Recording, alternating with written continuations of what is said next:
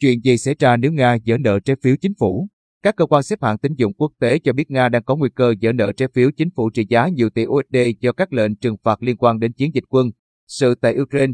Nguy cơ này đã trở nên rõ hơn sau khi người đứng đầu Quỹ tiền tệ quốc tế Kristalina Georgieva thừa nhận rằng việc Nga dỡ nợ không còn là một sự kiện không thể xảy ra. Hãng tin AB đã đánh giá những vấn đề xảy ra trong trường hợp Nga rơi vào tình trạng dỡ nợ. Tại sao các chuyên gia phương Tây nhận định Nga có khả năng dỡ nợ? Ngày 15 tháng 3, Nga đã phải đối mặt với khoản thanh toán lãi 117 triệu USD cho hai loại trái phiếu bằng đô la Mỹ. Nhưng các lệnh trừng phạt của phương Tây nhằm đáp trả chiến dịch của Nga ở Ukraine đã đặt ra những hạn chế nghiêm trọng đối với các ngân hàng và các giao dịch tài chính của họ. Với Nga, Bộ trưởng Tài chính Nga Anton Siluanov cho biết chính phủ đã ban hành hướng dẫn thanh toán bằng USD, nhưng nói thêm rằng nếu các ngân hàng không thể làm điều đó vì lệnh trừng phạt, việc thanh toán sẽ được thực hiện bằng đồng ruble. Như vậy, Nga có tiền để thanh toán, nhưng không thể làm điều đó vì các lệnh trừng phạt đã hạn chế giao dịch của các ngân hàng với gia và đóng băng phần lớn dự trữ ngoại tệ của nước này. Hiện tại, các cơ quan xếp hạng đã hạ cấp xếp hạng tín dụng của Nga xuống dưới mức đầu tư, thích xếp hạng tín dụng Nga ở mức C, và theo quan điểm của hãng này, một vụ giở nợ có chủ quyền tức giở nợ khi một chính phủ không trả được nợ quốc gia sắp xảy ra. Một số trái phiếu của Nga cho phép thanh toán bằng đồng ruble trong một vài trường hợp nhất định, nhưng những trái phiếu đến hạn trả lãi ngày 15 tháng 3 thì không và các dấu hiệu cho thấy giá trị của đồng ruble sẽ được xác định bởi tỷ giá hối đoái hiện tại. vốn đã lao dốc, có nghĩa là các nhà đầu tư chủ nợ sẽ nhận được ít tiền hơn rất nhiều.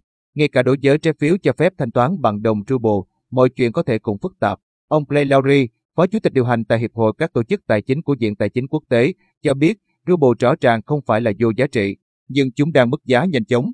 Cơ quan xếp hạng Moody's cho rằng tất cả đều bình đẳng, thanh toán bằng đồng ruble cũng có thể bị dỡ nợ theo định nghĩa của chúng tôi.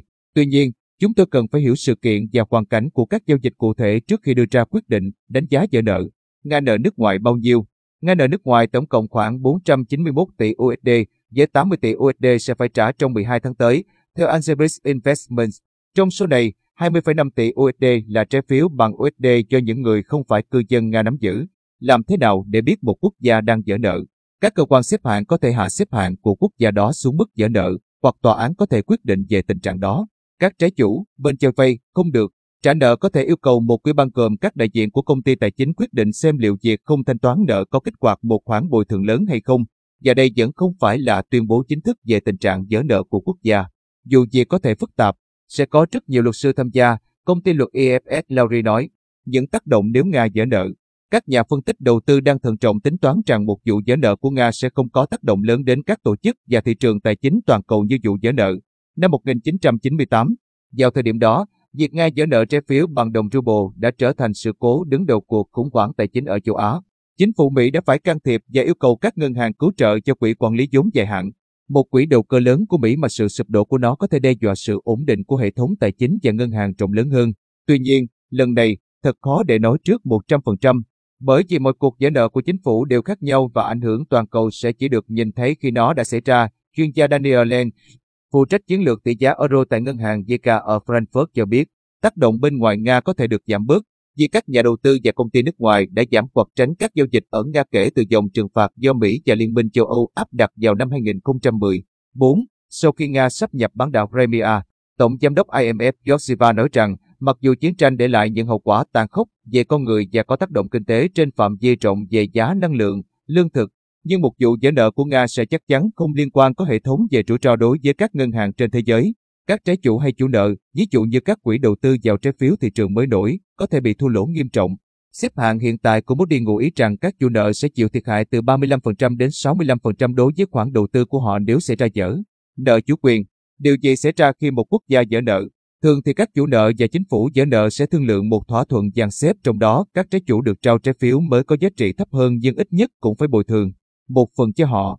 Tuy nhiên, thật khó để xem điều đó có thể xảy ra như thế nào hiện nay khi chiến tranh đang diễn ra và các lệnh trừng phạt của phương Tây ngăn cản nhiều giao dịch với Nga. Các ngân hàng và công ty của nước này, trong một số trường hợp, chủ nợ có thể khởi kiện. Trong trường hợp này, trái phiếu Nga được cho là đi kèm với các điều khoản cho phép nhóm chủ nợ chiếm đa số đi đến một thỏa thuận và sau đó áp đặt cách giải quyết đó lên nhóm thiểu số. Nhưng một lần nữa, không rõ điều đó sẽ hoạt động như thế nào khi nhiều công ty luật đang thận trọng trong làm việc với phía Nga.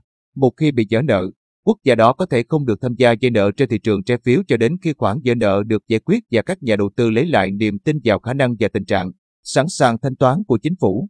Chính phủ Nga vẫn có thể vay đồng ruble ở trong nước, nơi họ chủ yếu bán trái phiếu cho các ngân hàng Nga.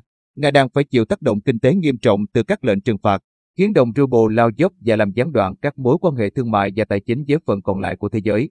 Một vụ vỡ nợ nếu xảy ra sẽ là một biểu hiện nữa cho thấy sự cô lập về chính trị và tài chính với Moscow.